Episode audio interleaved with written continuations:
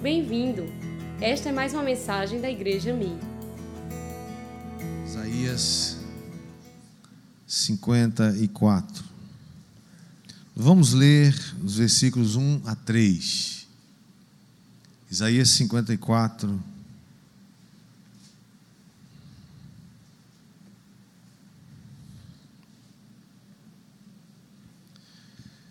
Diz assim a palavra de Deus: Canta alegremente, ó estéreo, que não deste a luz.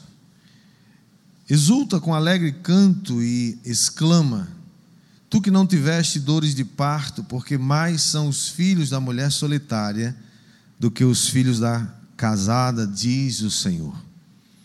Alarga o espaço da tua tenda, estenda-se o todo da tua habitação e não impeças alonga as tuas cordas e firma bem as tuas estacas, porque transbordarás, diga comigo, transbordarás. Para a direita, para a esquerda, e a tua posteridade possuirá as nações e fará que se povoem as cidades assoladas. E quem crê nisso, diga amém. amém. Vamos orar mais uma vez, Pai. Precisamos de Ti, Senhor. Teu Espírito Santo, que é aquele que nos ensina e é aquele que deseja dizer algo à igreja hoje, seja essa voz que ouvimos nessa hora. Cerca esse lugar mais uma vez com a Tua presença e quebra agora toda resistência espiritual. Que o Teu nome seja mais uma vez exaltado, glorificado. Em nome de Jesus te pedimos. Todos dizem amém? Como é que você imagina o ano de 2020? Como é que você imagina que vai ser esse ano? É óbvio que em nós mesmos nós não temos o poder de definir o futuro ou de controlar tantas variáveis que estão aí, né? Que estão atuando no mundo. Entretanto, há algo que você e eu podemos fazer, e tem a ver primeiro com o seu mundo, tem a ver com a sua vida, tem a ver com o seu relacionamento com Deus, tem a ver com o seu relacionamento consigo mesmo, tem a ver com o seu relacionamento com a sua igreja e com a sua família. Em 2020 você pode simplesmente dizer, como aquela antiga música dizia, né? Deixa a vida me levar, deixa. Como é que é? Deixa. Deixa a vida me levar do jeito que ela quiser, alguma coisa assim, né? Você pode simplesmente dizer, não, eu vou na onda aí, eu vou, sei lá como é que vai ser. Vamos ver. Deixa estar para ver como é que fica. Isso é uma atitude, né, de tipo assim, alguém vai vai construir alguma coisa e eu vou assistir. Ou você pode ter uma outra atitude de esperança. Aquela que já é melhor um pouco, né? Aquela que diz assim: não, eu espero mesmo que o ano 2020 seja um ano melhor. Que eu espero mesmo que as coisas melhores, porque 2009 foi muito ruim, foi muito difícil, foi não sei o quê, ainda bem que acabou. É, você pode ter essa atitude de esperança, já melhora. Mas eu creio que Deus nos chamou para, ou nos chama para algo melhor. Ele nos chama para mais do que isso. Deus nos chama para crer e se preparar para viver as suas promessas. Diga comigo, Deus nos chama para crer e se preparar para viver as suas promessas. Quem crê nisso aí, dá glória a Deus. Levanta a mão para o céu, assim deixa o anjo tirar sua foto e dizer: Eu estou aqui, estou inscrito. Né? Esse texto que nós lemos em Isaías 54 é um texto que foi escrito aproximadamente 700 anos antes de Jesus nascer. Então estamos falando aí 2.700 anos, pelo menos. O profeta Isaías, usado por Deus para não só prever o nascimento de Jesus, mas ele fala aqui, começa esse texto dizendo: canta alegremente, ó estéreo. Será que esse texto tem a ver conosco hoje? Ou tem a ver com alguma mulher estéril que não podia ter, ter filho no passado? Cremos que essa palavra é para nós hoje, porque o apóstolo Paulo, por exemplo, fala, quando ele escreve aos Gálatas, ele menciona esse texto, e ele estava falando naquele momento para a igreja. A igreja que sou eu e você, diga amém. Gálatas 4, 27, ele faz referência e diz: Está escrito, né? Alegra-te, ó estéreo, que não dás a luz, exulta e clama, tu que não estás de parto, porque são mais numerosos os filhos da abandonada que os da que tem marido. Portanto, eu creio que essa palavra pode ser aplicada para nós hoje. Você crê que essa palavra pode ser para você? Eu creio. É a palavra de Deus que está dizendo que nós vamos transbordar para a direita e nós vamos transbordar para a esquerda e nós vamos transbordar para todos os lados. E a nossa posteridade, o texto está dizendo, que vai possuir as nações e fará com que as cidades assoladas sejam novamente habitadas. Esse é o nosso chamado, esse é o seu chamado. O ano 2020 nós estamos sendo chamados para transformar famílias. Estamos sendo chamados para transformar cidades destruídas moralmente, destruídas economicamente, destruídas fisicamente, destruídas na sua família. Somos chamados para reedificar cidades arrasadas pelo pecado. Eu creio que nós veremos, como diz a palavra, a nossa cidade, a nossa terra cheia da glória do Senhor, como as águas cobrem o mar. Essa é uma palavra da, que está escrita na palavra de Deus e nós cremos que ela vai acontecer em nome de Jesus. Ainda o profeta Isaías, capítulo 61, versículo 4, ele diz assim: que nós vamos edificar os lugares antigamente assolados, restaurarão os diantes destruídos e renovarão as cidades arruinadas, destruídas de geração em geração. Você olha ao seu redor e você vê famílias destruídas, sim ou não? Você vê pessoas destruídas ao seu redor, sim ou não? Pessoas escravas, presas em seus relacionamentos autodestrutivos. Você olha ao seu redor e vê pessoas sem esperança, sem fé, querendo destruir, acabar com a sua própria vida. Você vê isso ao seu redor, sim ou não? Vemos isso, sim. São sinais, são evidências de que vivemos num mundo posto no maligno. Mas há uma esperança, se você crê na palavra de Deus e começar a se preparar para ver as promessas de Deus sendo cumpridas no ano 2020, você verá a palavra de Deus se cumprir. Diga amém. É por isso que o texto começa dizendo: canta com alegria, ó estéreo. Irmãos, cantar alegremente antes de ver o filho nascer é meio difícil, né? é complicado, não é? Depois que o filho nasce é uma maravilha, né? Depois que a bênção chegou, é bom demais a gente comemorar e celebrar. Mas comemorar antes de chegar, alguém vai dizer que você está doido. Você pirou, rapaz, você ficou doido. Mas é isso que o texto está dizendo. Então eu quero compartilhar com você três coisas. Se você quer ver esse ano 2020, se você quer viver e se apropriar das promessas de Deus para esse ano, se você crê que esse texto é para você, então há três atitudes aqui que eu creio que vai nos ajudar a alcançar o que o Espírito Santo está dizendo à igreja hoje. Primeiro, cantar alegremente antes do milagre acontecer. Diga comigo, cantar alegremente antes do milagre acontecer. A Bíblia nos convida, está dizendo: olha, antes que a sua esterilidade seja removida, comece a acreditar que você é muito fértil. O que é uma pessoa estéril? Uma pessoa estéril é alguém incapaz de gerar um filho, de gerar filhos. Tanto mulher como homem podem ser estéreis. Uma terra estéril é um lugar sem vida, é um lugar sem água, é um lugar que não produz nada.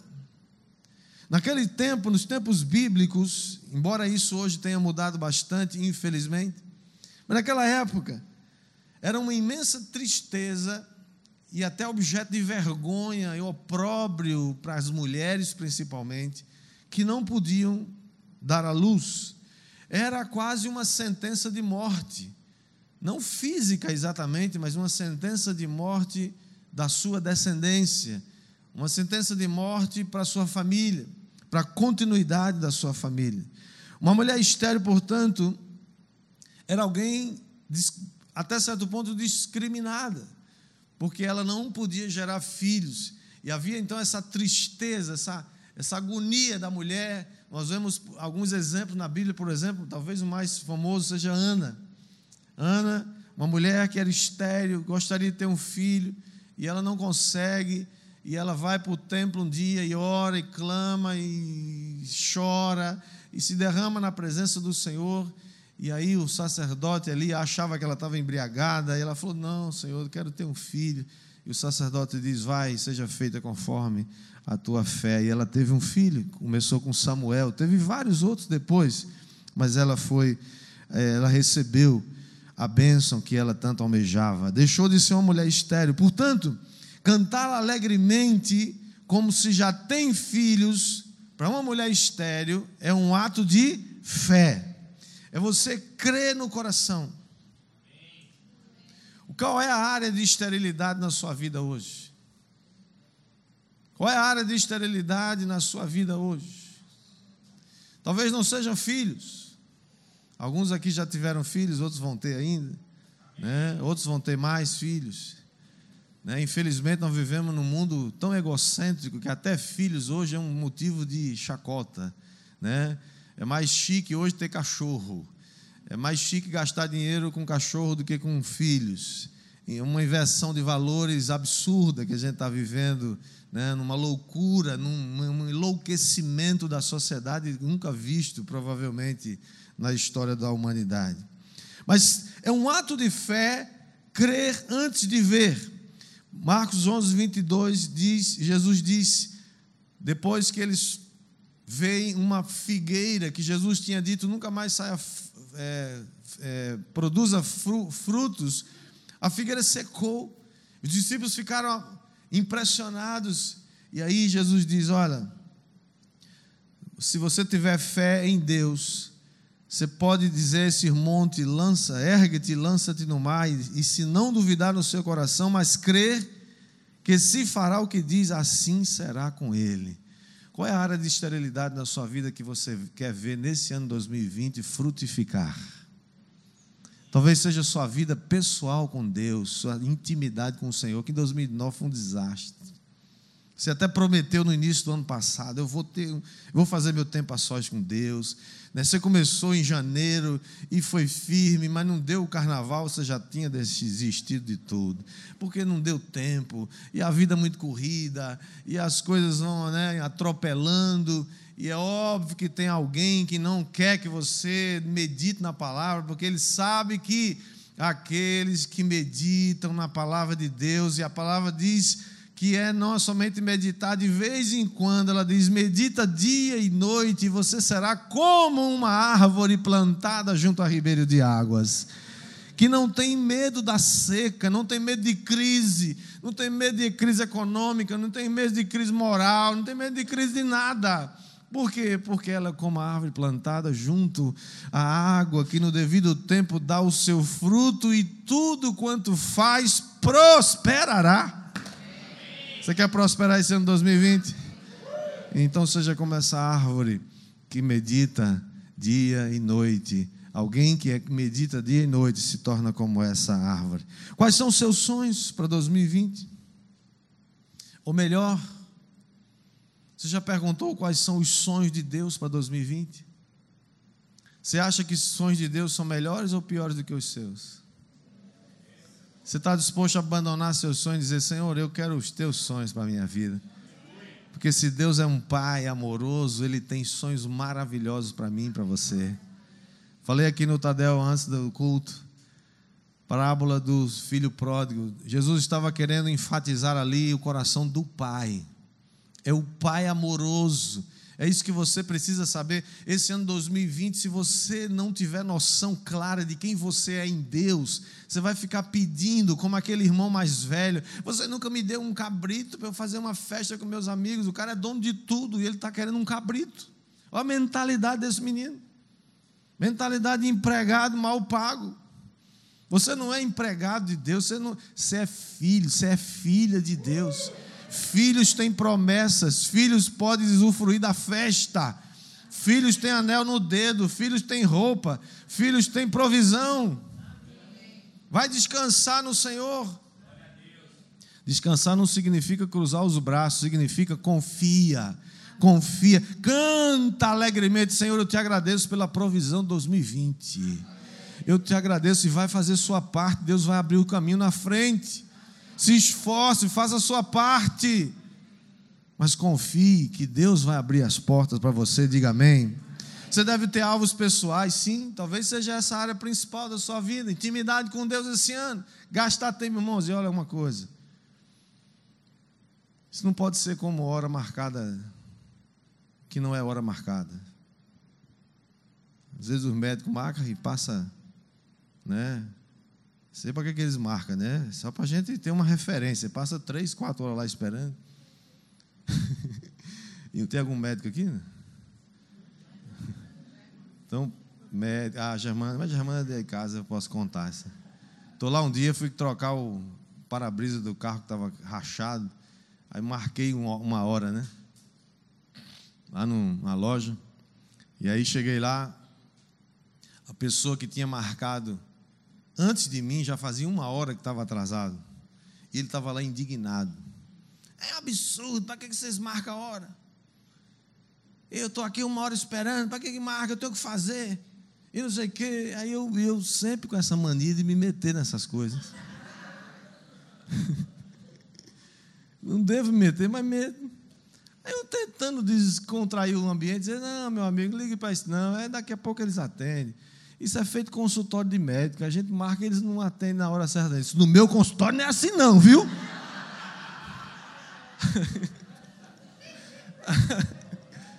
Aí eu vi que eu não fui feliz na intervenção. E se eu continuasse, poderia piorar a situação. Eu falei, ô senhor, me desculpe. Eu vou de dizer só se é no teu consultório, porque nos outros nunca vi isso, não. que eu estou falando isso, irmão? Sabe para quê?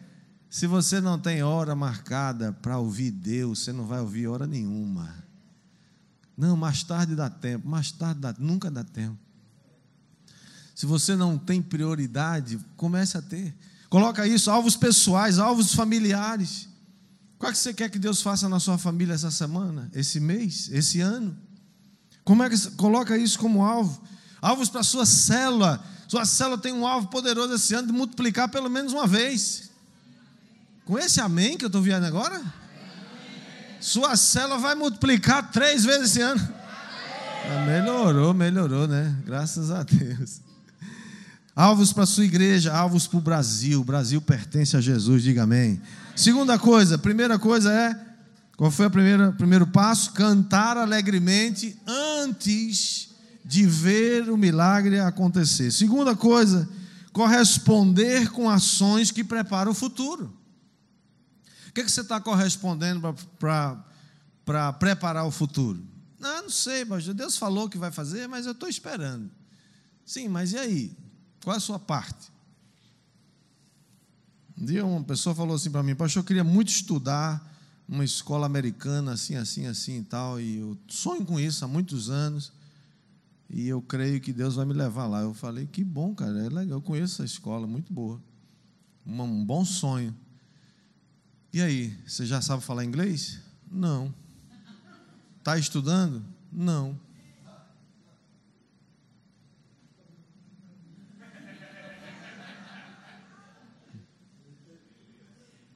Eu vou estar dizer assim, que grafinha. Você vai para onde, rapaz? Você vai para canto nenhum. Deus não vai botar, Deus pode até botar um chip assim na sua mente e dizer, você agora começou a falar inglês fluentemente, mas normalmente não é assim não. Você vai para uma escola, você vai pedir, vai, né? Faça a sua parte. O versículo 2 diz: alarga o espaço da tua tenda. Estenda-se o todo da tua habitação e não impeças. Alonga as tuas cordas e firma bem as tuas estacas. Vamos começar a enxergar a realidade que Deus tem para nós, fazendo planos. Estamos fazendo plano de ir para um lugar muito maior do que esse. Nós vamos estender, esse ano 2020 é ano da gente estender as estacas. Diga amém comigo. Deus vai usar você. Diga amém. Alargar o lugar da tenda, diz: não o impeças. Não impeça, não diga que o pastor é doido, não, que ele está ficando maluco, né? megalomaníaco, não sei o quê. Não, Deus vai nos levar para um lugar maior, vai. Porque o lugar maior é, não sei, não, o lugar maior significa que nós vamos alcançar mais pessoas. Vamos ter mais pessoas vindo para Cristo. Amém? Quem está entendendo isso? Antes de você receber os filhos, você começa a agir em fé. Quem está grávida aqui? Cadê Joelma? Joelma está ali já, já chegando. O filhão está ali na barriga, ela está já batendo na porta. Você já se prepara para receber esse bebê faz tempo, sim ou não? Preparou o quarto, preparou não sei o quê, preparou as coisinhas, já tem fralda, já tem fechado bebê, fez não sei o que lá. Né? Quem quiser abençoar a vida dela com mais fralda, aproveite que é boa terra, né? e outras coisas mais para abençoar a vida dela. Outros que estão já começou a agir em fé faz tempo. Isso que nós vamos fazer esse ano, irmãos. Você vai ver, você diga, ah, mas minha vida não é aquilo que eu sonhei. Pois é, começa a ver a vida que você sonhou em Deus. Começa a ver você com uma intimidade com Deus que você nunca teve na sua vida. Começa a ver sua família toda rendida aos pés de Jesus. Você nunca viu? Ah, pastor, você não conhece minha mulher, não, não conhece meu marido. Pensa no coração duro. Não tem, não tem nada duro para a picareta de Jesus. Ele vai lá e quebra tudo. Começa a acreditar. Começa a ver. Começa a ver com os olhos da fé. Isso não é exercício de futurologia. Não é, não é, é fé, irmão. Fé não se explica. Quem está entendendo aí? Comece a enxergar a realidade que Deus colocou no seu coração. Comece a ver sua célula ganhando muita gente para Jesus esse ano. Comece a ver sua célula se espalhar para a direita, para a esquerda. Comece a ver ela se multiplicar com líderes tremendos que Deus, que você está treinando, que Deus está te dando. Começa a ver, começa a ver, irmãos. Antes de ter os filhos, nós precisamos falar com a multidão. Toda vez que eu estou aqui, olho para vocês, eu vejo uma grande multidão. Já me chamaram de doido, de. Esse pastor não, não tem juízo, não. E fica falando esse negócio de multidão, não sei o que. Pois é, enquanto tem gente me criticando, eu estou exercitando fé. É, você vai ver. Nós vamos ver, diga, nós vamos ver. Amém ou não amém? Veja sua célula crescendo, sua igreja crescendo, sua igreja e sua cidade sendo tomada para Jesus. Olha, Deus mandando gente para cá para gente, a gente avançar ainda mais. Todo mundo que vem para cá, eu dou bem-vindo. Veio para cá, é bem-vindo a João Pessoa. É bem-vindo à cidade do avivamento. É bem-vindo ao lugar onde Jesus vai se mover, está se movendo poderosamente.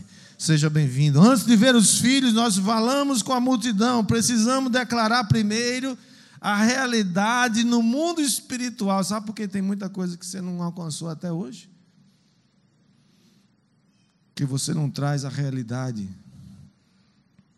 Você não traz a existência, as coisas que não existem ainda. Você só crê no que você vê. Isso é Tomé.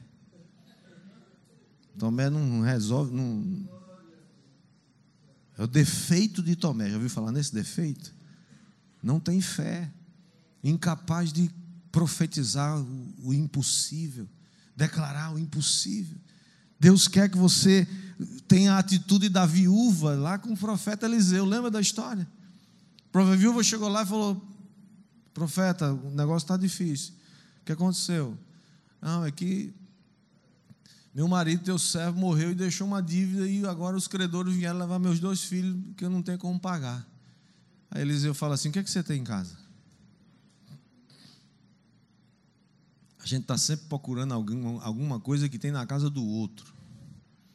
A gente está sempre procurando o que tem de melhor na casa dos outros. A mulher do outro é mais bonita, é melhor. O marido da outra é melhor. A casa do outro é, mais, é maior. Não, Deus já te deu o suficiente para você multiplicar. Pode ser bem pouquinho. Ele disse: Eu só tenho azeite, acabou, não tem mais nada. Aí Eliseu diz o quê? É o suficiente. O que é que você tem?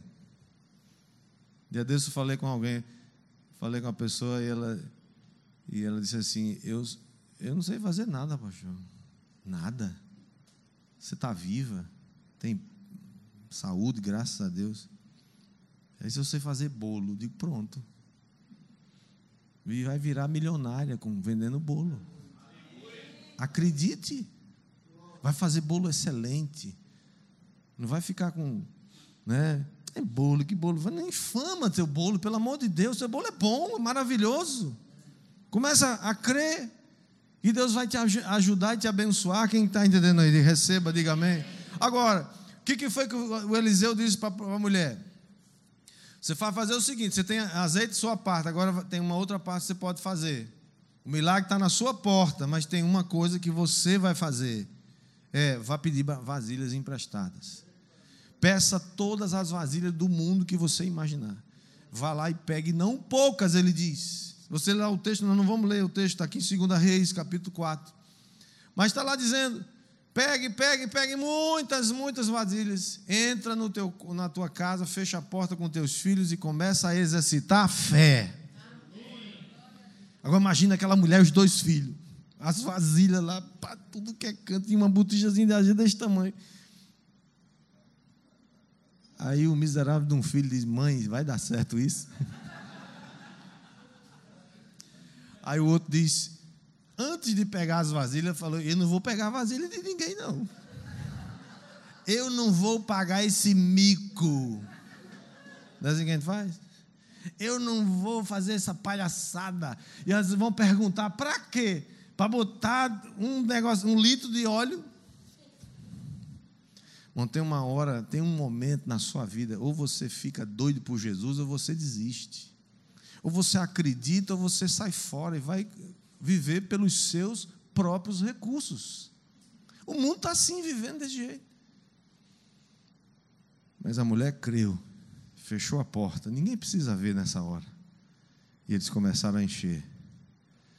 Quando a gente começa a obedecer, aí pode deixar que o Espírito Santo vai conduzir o resto. Então, irmãos, qual é o passo de fé que você vai dar nesse começo de ano? O que que você deseja ver acontecer na sua vida? O que rompimento você deseja na sua vida? Talvez seja a libertação de um pecado que te escraviza já faz tempo.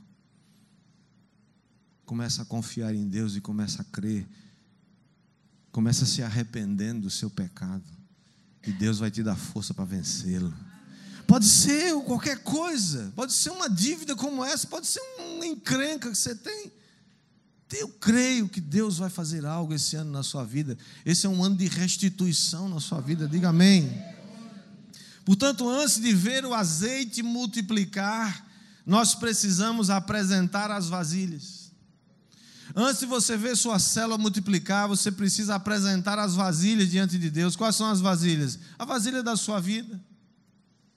Comece a crer, comece a apresentar a sua fé. Aquele irmão, né? Que vai. Irmão ligou para mim, pastor, eu vou desistir da minha célula. Que já faz semanas que só está eu e minha esposa. Chamo todo mundo, chamo, chamo, não sei o que, ninguém vem. Já fiz até um jantar, eu tive que comer sozinho minha esposa, tanta comida. Nem para comer os abençoados vieram. Eu vou desistir. Eu falei, irmão, você pode desistir, é uma opção. Mas eu creio que tem uma opção melhor. Qual a expectativa que você tem quando começa o dia da sua célula? O que é que você acha? O que é que você pensa? Ele diz: Já fico vendo, ninguém vem. E é por isso que não acontece nada. Próxima semana, você vai chegar na, sua célula, vai dizer: Obrigado, Jesus, por essa multidão de pessoas que está aqui, que eu vejo com os olhos da minha fé. E agradeça a Deus. Comece a orar pelas pessoas que não estão ali, mas que elas virão. Bote as cadeiras todas, faça um círculo grande, ponha muitas vasilhas ali. Cadê as vasilhas? Cadê as, as cadeiras? Você não bota nenhuma, porque acredita que não vai chegar ninguém. Bota as cadeiras todinho, vai dar trabalho? Vai. Começa a crer. Irmãos, que benção foi aquele irmão Hoje ele é um líder de sucesso, que começou a crer. Quais são as vasilhas que você tem que apresentar antes? Nós vamos ser uma grande multidão, mas por isso que estamos pensando: cadê, cadê as vasilhas? Nós vamos aumentar isso aqui, não cabe mais o povo aqui dentro. Nós vamos aumentar nossas salas, queremos, nós vamos ter muitas crianças para cuidar. Vamos ter muitos adolescentes para cuidar. Vamos ter muitos jovens, muitas famílias. Então estamos alargando as tendas Terceira e última. Primeira qual foi? Qual é a primeira atitude? Cantar alegremente antes de ver o milagre acontecer. Segunda atitude, corresponder. Corresponder com ações, com atitudes que preparam o futuro. E terceiro e último, libere sua fé na palavra de Deus com a sua boca. Tem gente, irmãos, que não alcança porque começa a, a falar o contrário. Verso 3 diz: Porque transbordarás para a direita, para a esquerda, a tua posteridade possuirá as nações e fará que se povoem as cidades assoladas. Nós vamos confessar essas palavras de fé. Segundo aos Coríntios, capítulo 4, verso 13, o apóstolo Paulo diz assim: Tendo, porém, o mesmo espírito da fé, como está escrito, eu criei, por isso aqui, por isso aqui, falei. Você fala do quê? Tem gente que só fala da vida dos outros. Tem gente que só fala das trapalhadas de Bolsonaro. Tem gente que só fala eu não vou nem entrar por esse veio aí, né? deixa para lá. Só fala das coisas ruins, reclama de tudo. Está chovendo, reclama. Se está tá fazendo sol, reclama. Pessoas que cuja boca nega aquilo que elas dizem crer. Deus nos chamou, irmãos, para falar aquilo que cremos. E crer significa falar antes de ver alguma coisa acontecer. Antes de ver os seus filhos nascerem, declare e confesse que você já está vendo uma grande multidão. Antes de ver o sonho realizado, já se alegre com o sonho que no mundo espiritual já foi realizado. Sonhos de Deus, irmãos, já foram realizados, eles só se materializarão, eles só virão à existência. Se você crê, então fale. Fale o que? Fale a promessa. Fale a vontade de Deus, fale o plano de Deus. Você pode dizer, eu já me vejo com muito mais intimidade com o Espírito Santo do que eu estive esse ano que passou. Você já se vê assim? Mais íntimo de Jesus, mais íntimo da palavra.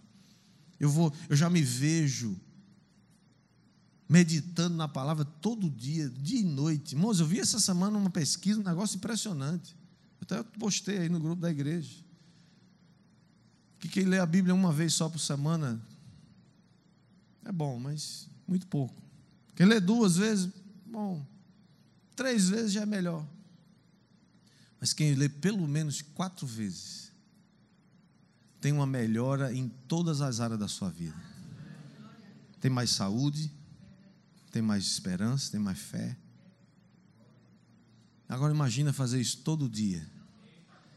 Precisava de pesquisa para ler Salmo capítulo 1. A gente, mas somos muito mané, pelo amor de Deus. Fica, claro, graças a Deus pelas pesquisas que Deus dá aos nossos cientistas, né? Gente boa aí que está fazendo, porque eles estão confirmando aquilo que a palavra já diz. Um primeiro, acabei de falar ainda há pouco. Bem-aventurado aquele que não anda segundo o conselho dos ímpios, não se assenta na roda dos escarnecedores, não. Antes tem o seu prazer na lei do Senhor, na sua lei medita de dia e de noite, pois será como árvore plantada, está lá, está escrito. Eu já vejo essa igreja alcançando todo o propósito de Deus para ela. Eu já vejo sua célula multiplicando muitas vezes, porque isso significa não só multiplicação de números, significa multiplicação de gente salva para Jesus. Já vejo você conquistando aquilo que Deus prometeu você. Você é uma bênção, você é um homem de Deus, você é uma mulher de Deus. Já vejo você, sua família restaurada completamente. Todo mundo na sua casa, você dizendo: Eu, minha casa, já servimos ao Senhor.